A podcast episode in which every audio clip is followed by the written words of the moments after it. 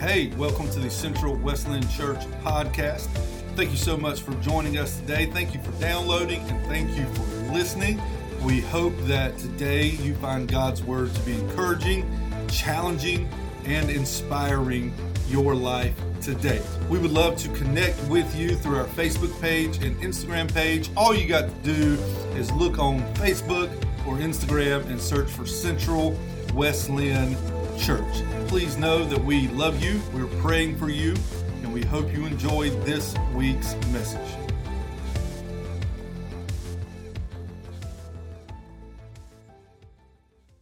You may be seated. You may be seated. If you have a Bible, turn to Matthew chapter twenty-four. We'll be there in just one minute. All right. In Matthew chapter twenty-four, um, this is what is known as the Olivet Discourse. It is one of the longest um, teachings, preachings of Jesus, one of the longest recorded teaching moments of Jesus.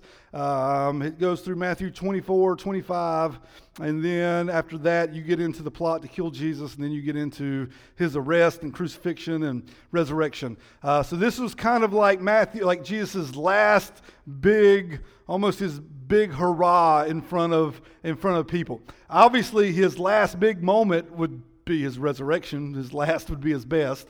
Um, but here in Matthew twenty-four, before we get to that, um, you see Jesus do a lot of teaching about a lot of different things. What we're going to look at today in Matthew twenty-four is Jesus talks about um, end times situations. He talks about tr- the uh, seven-year tribulation period. He talks about the rapture of the church, and he talks about his coming. He talks about both of his coming, his second coming and his appearing for the rapture. And so we're going to talk about that this morning. Um, so that starts in verse thirty-two, thirty-six. But before we get there, let me tell you what Jesus talks about in the first thirty-five verses. Jesus lays out pretty clearly in a very descriptive and effective way what the seven-year tribulation period is going to look like. If you do not know the history of the of mankind, here's kind of what's going to happen in a in the Cliff Notes version. The church is going to be raptured. If you're a believer in Jesus, one day Jesus is going to come back in the air with a loud trumpet. The church is going to be raptured and caught up to him. After that, the rise of the Antichrist will happen. He will sign a peace treaty with Israel. And when his peace treaty is signed, that will start the seven years that the word calls of the worst time in the history of life. The worst time. And Jesus lays that out, but we'll get there in just a minute.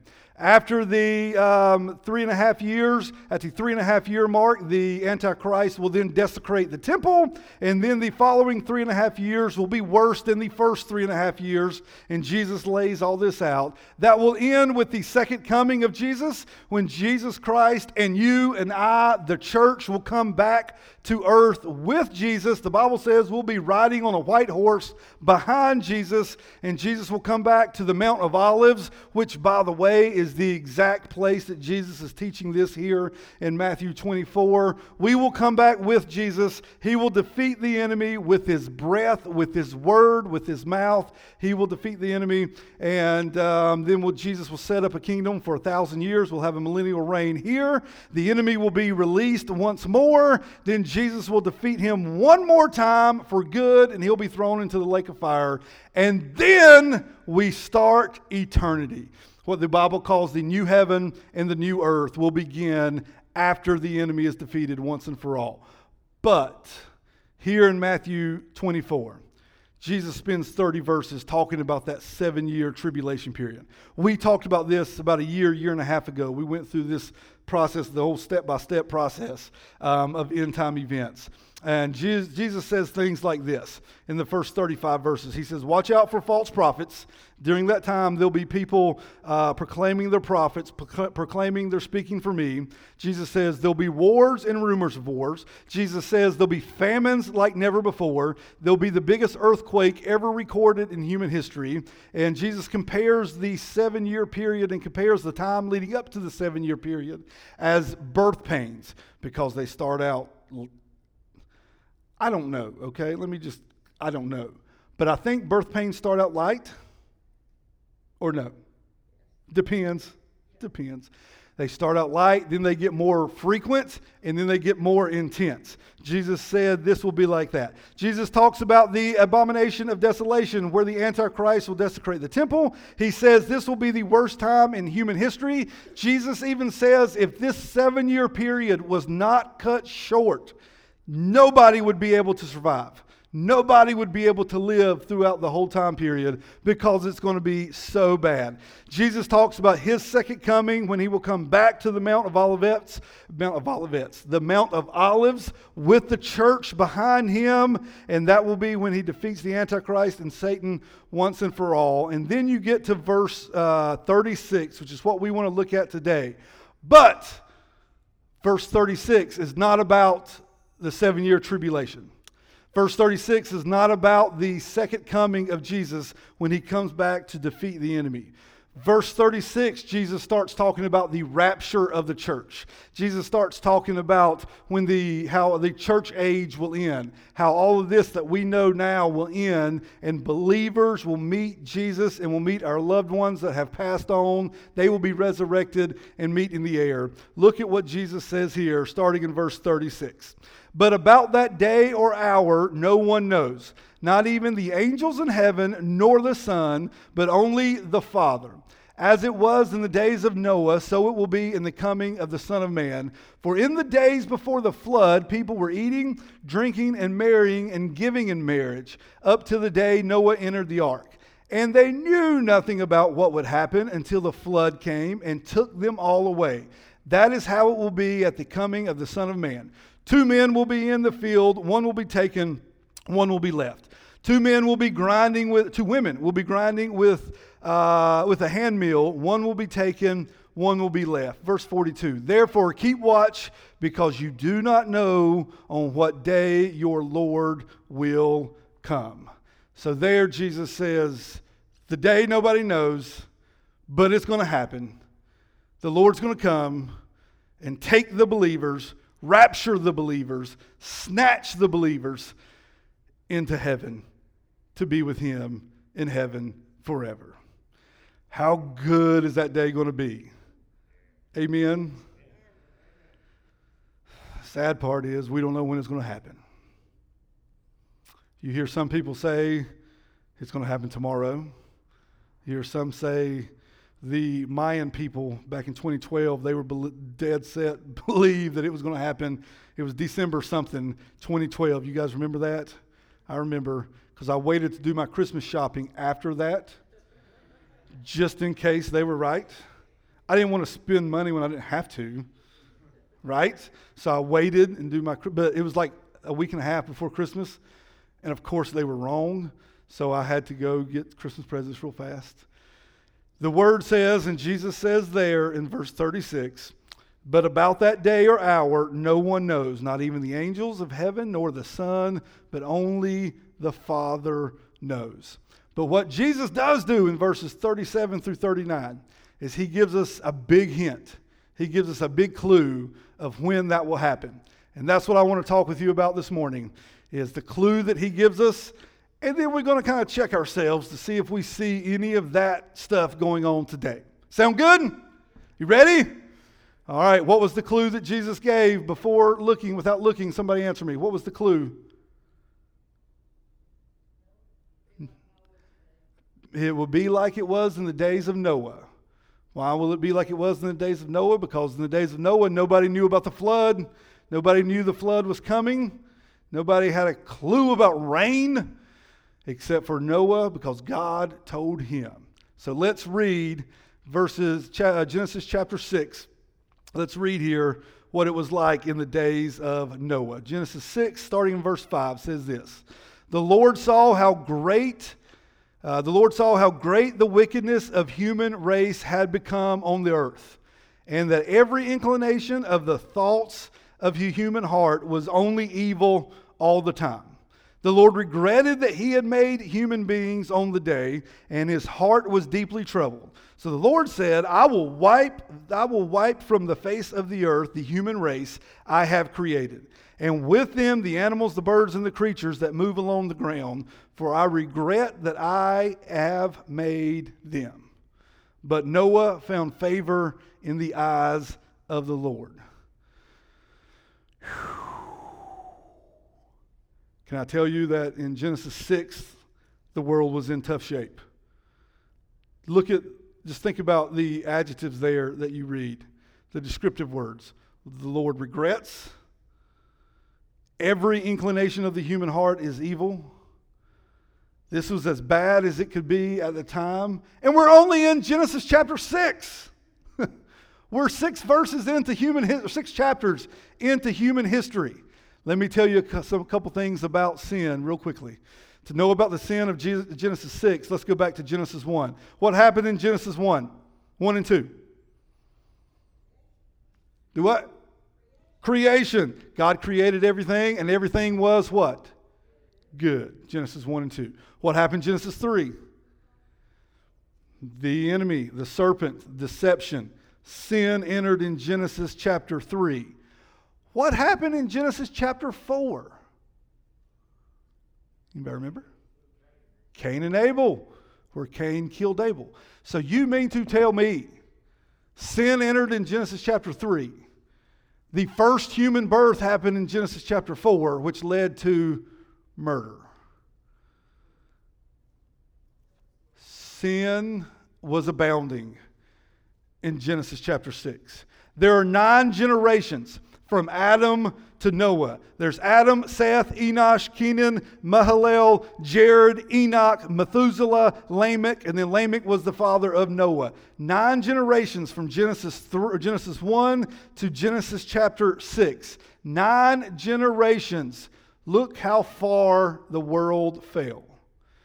You went from the Garden of Eden in Genesis one and two to sin entering in Genesis three. To murder happening in Genesis four. Now in Genesis six, God himself says, every inclination of the human heart is evil. Can I tell you, my friends, that is what sin does to you. That's what sin did to them in Genesis chapters four, five, and six. And that's what sin does to us today. While we may think While we may think that it's not that big of a deal, the reality is it is a big deal. Do you think it's possible today?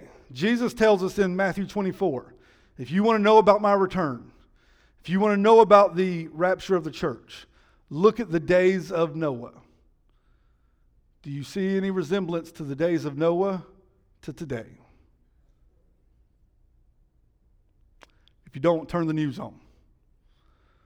Go to Walmart. Open a newspaper. It don't take much to see what our culture looked like twenty years ago compared to what our culture looks like today. Not to mention nine generations like Adam to Noah. Think about your great, great, great, great, great, great grandfather. The culture that he lived in compared to what we live in today. Think about the culture that your grandparents lived. Think about the think about the way that culture viewed God and viewed the church compared to the culture today. Can you see the effect that sin has on you and on me? I got a couple truths here for you today about sin. Number one, here in Genesis six, we see that sin affected every part of their life. God says that their inclination, every thought, every desire, every action, God says here, was led by evil. Evil, sin, led their families, led their bodies, led their actions, led their thoughts, led their jobs, led their families, led their relationships. Sin had infected every single aspect of their life. You see any resemblance of that today? Yes, yes, yes, yes. Can I tell you the worst one? This is how sin, the enemy, and evil has infected the church. Am I right or am I right?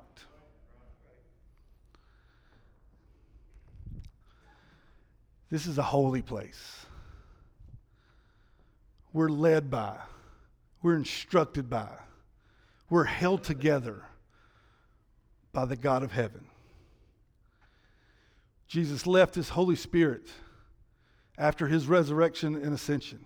He sent it to you and to me to be our leader, to be our teacher, and to be our guide. We're instructed in Scripture to join together with believers, to worship together, to pray for each other, to encourage each other, and the enemy says that ain't going to happen.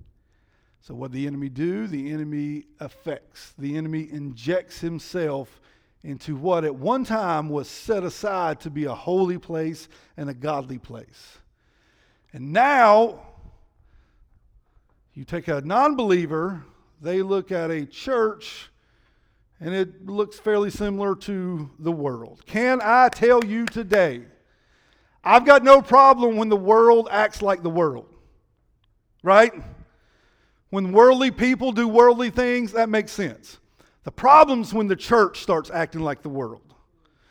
Problem is when the church doesn't love like the world doesn't love. The problem is when the church doesn't forgive like the, the world doesn't forgive. The problem is that when the church doesn't pray like the world doesn't pray. The problem is the church doesn't share, give, serve, worship like the world doesn't do all those things. And I believe that's where we're at today. Sadly, that's where we're at today. All right, keep reading here. Number two, second thing about sin. It affects all of our life. Second thing, sin moves quickly. Sin moves quickly. Notice you go from Genesis three to Genesis six, and you got every sin you can imagine all present here, every inclination of the heart, God says. Can I tell you today that if sin's not handled at the beginning, what's the beginning of sin? How does sin start? We talked about this two weeks ago. A thought that leads to temptation.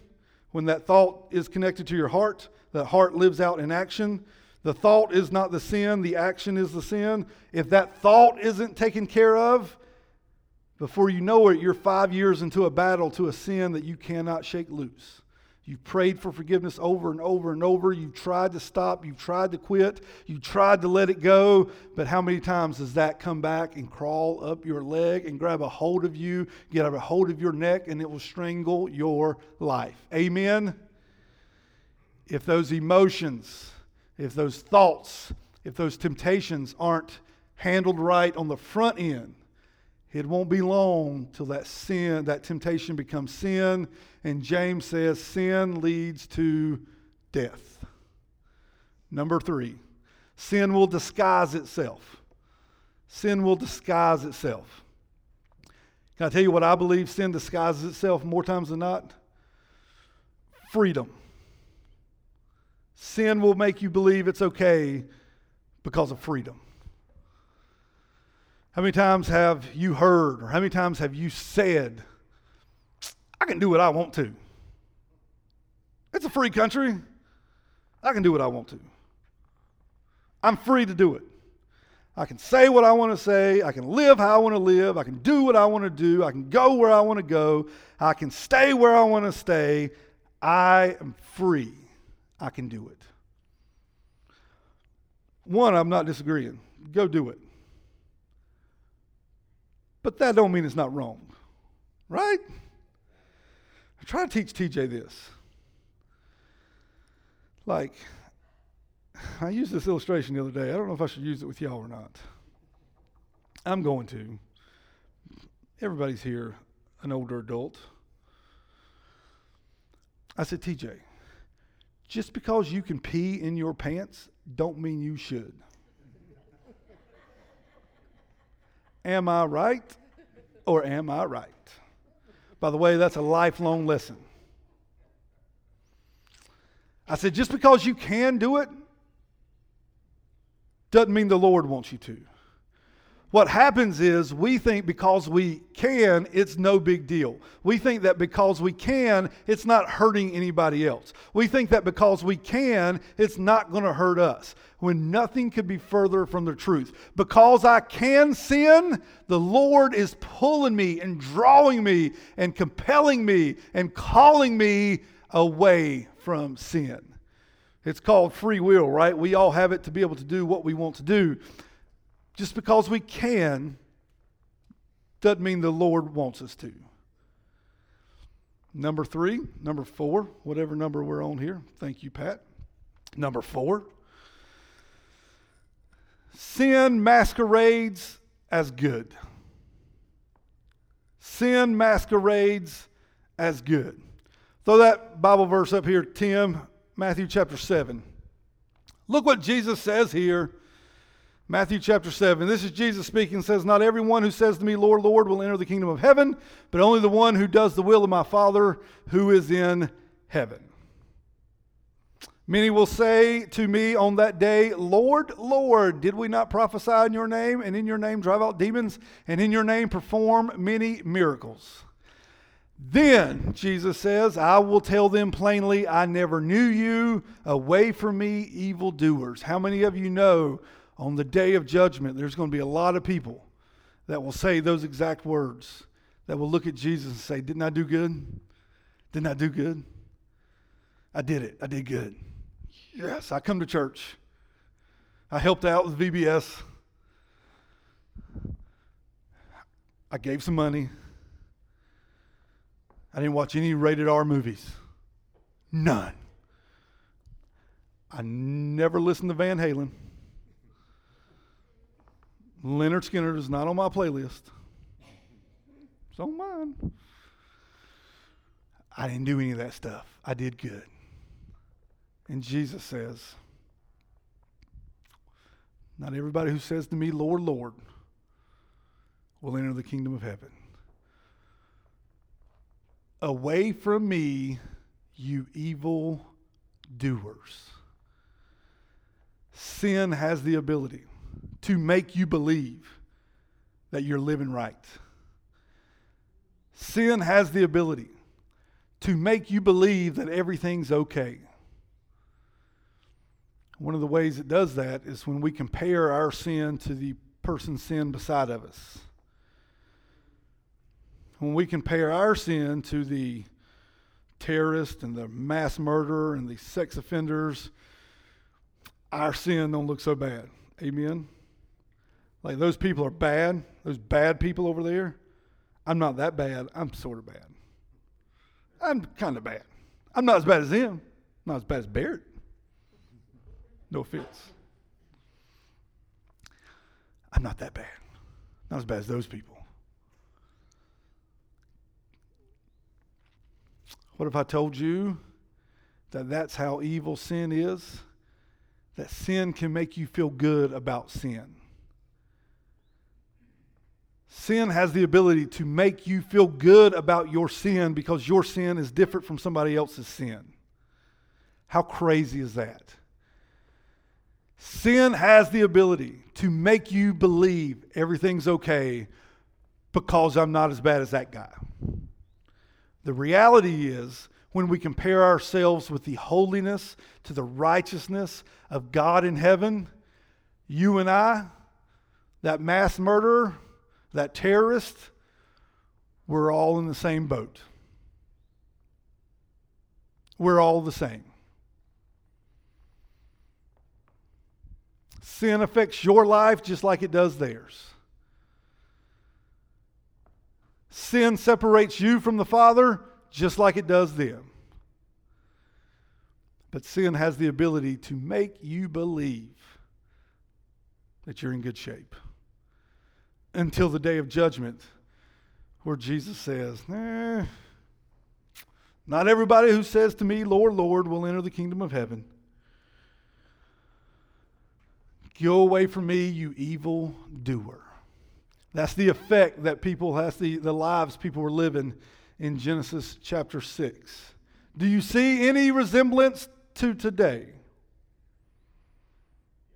Thank you. Number two, point number two. The second sign that Jesus tells us to look for is in, in the days of Noah is that life abounds. Number one, sin abounds. Number two, life abounds. Jesus says in Matthew twenty-four that people in Noah's day were eating, drinking, marrying, and giving to be married. They had no clue the flood was coming. had no idea life was about to end and life was about to change for them. Is eating, drinking, marrying, giving to be married bad? No. Especially not when you're drinking that sweet tea or that sun-kissed.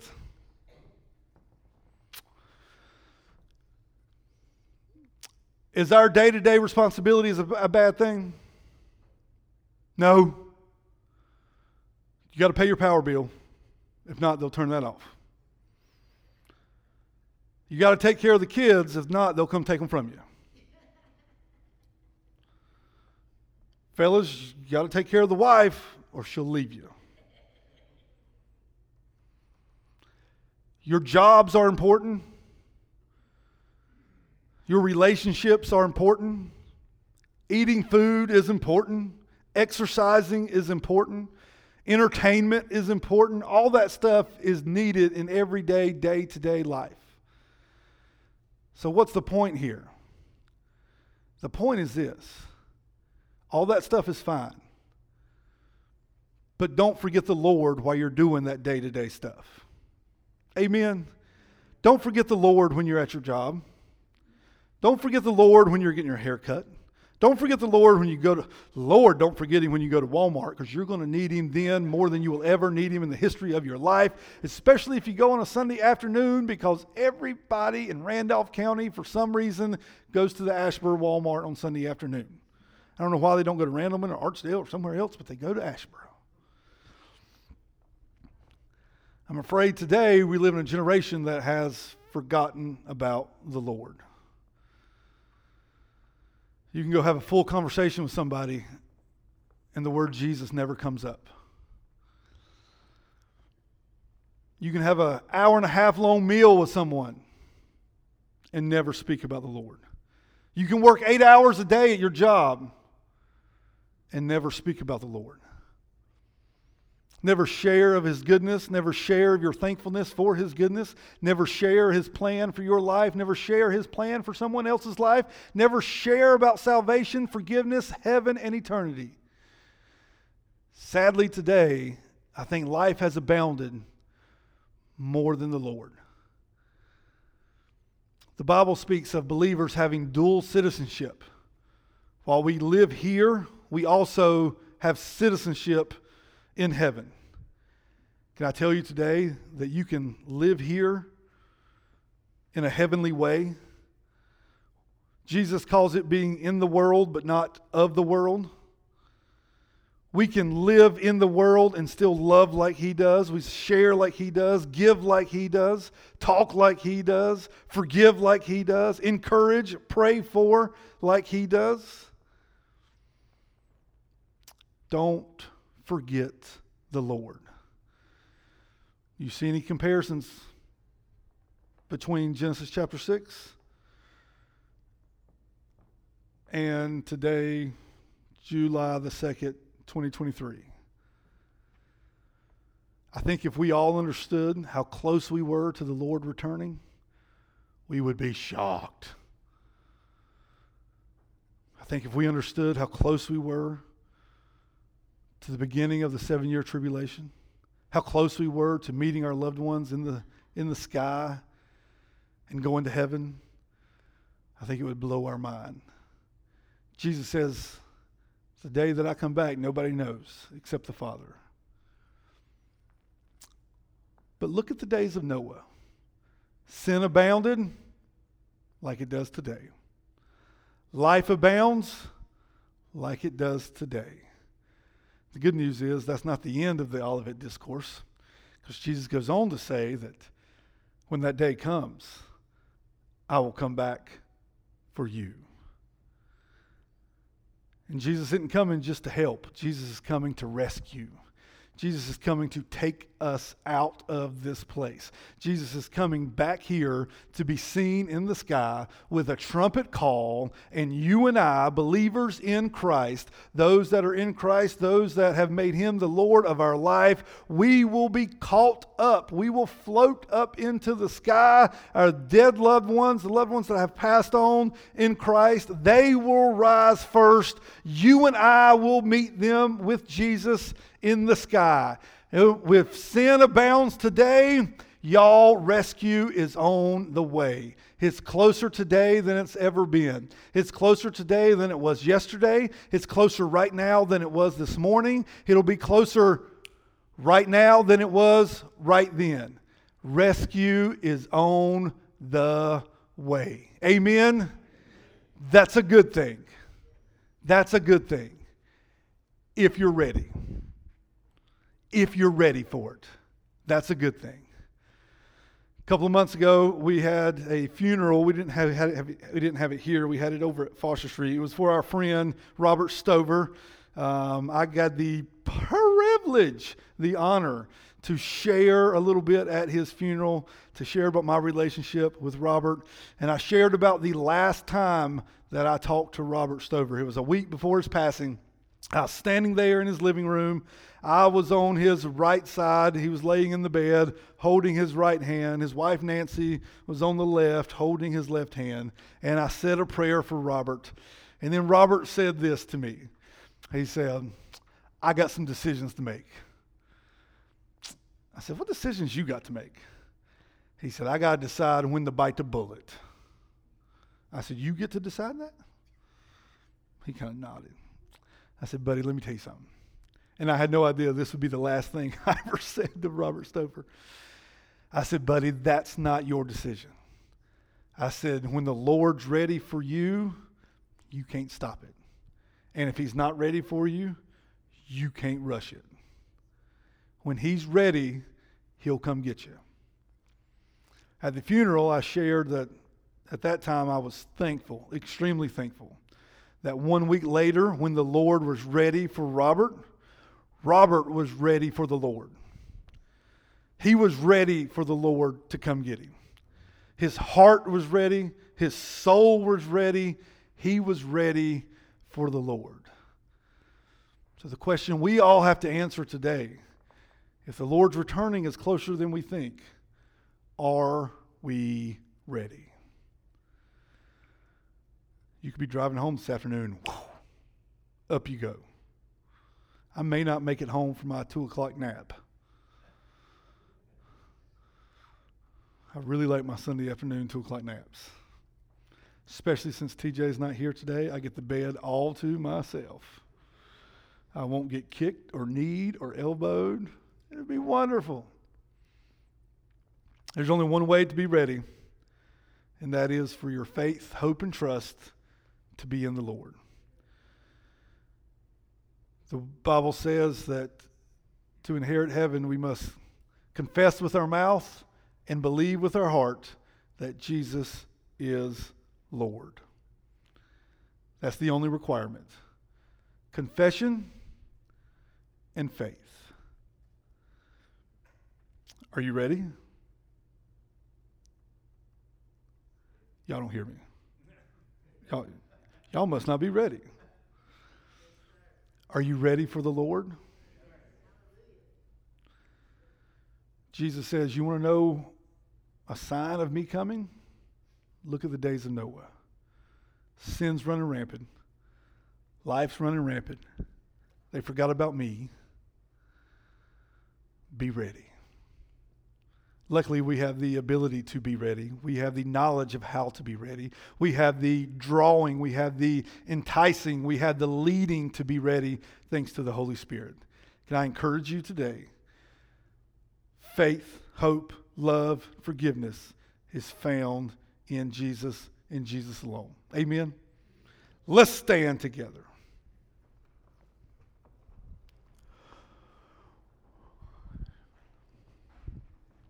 You're going to do uh, Have My Heart? All right, y'all, we're going to do a new song.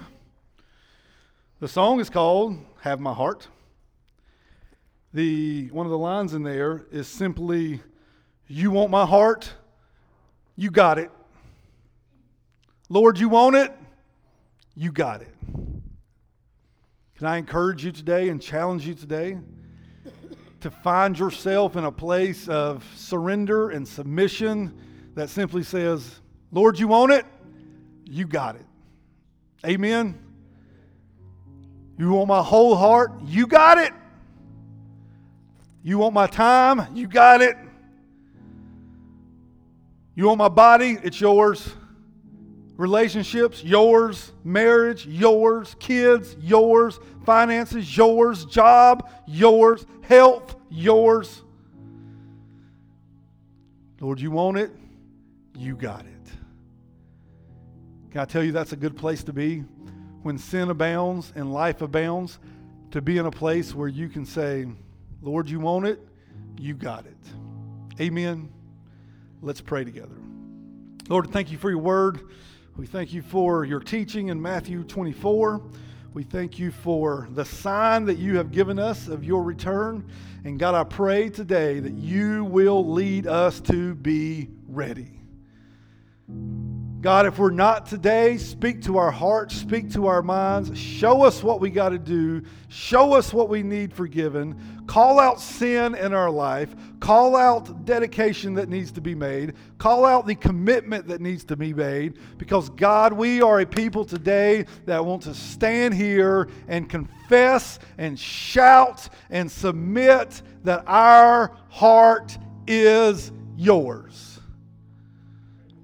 No matter what. Lord, we're ready for you. Whenever you're ready, we're ready. We're waiting on you. Lord, we love you and we pray in Jesus' name. Amen.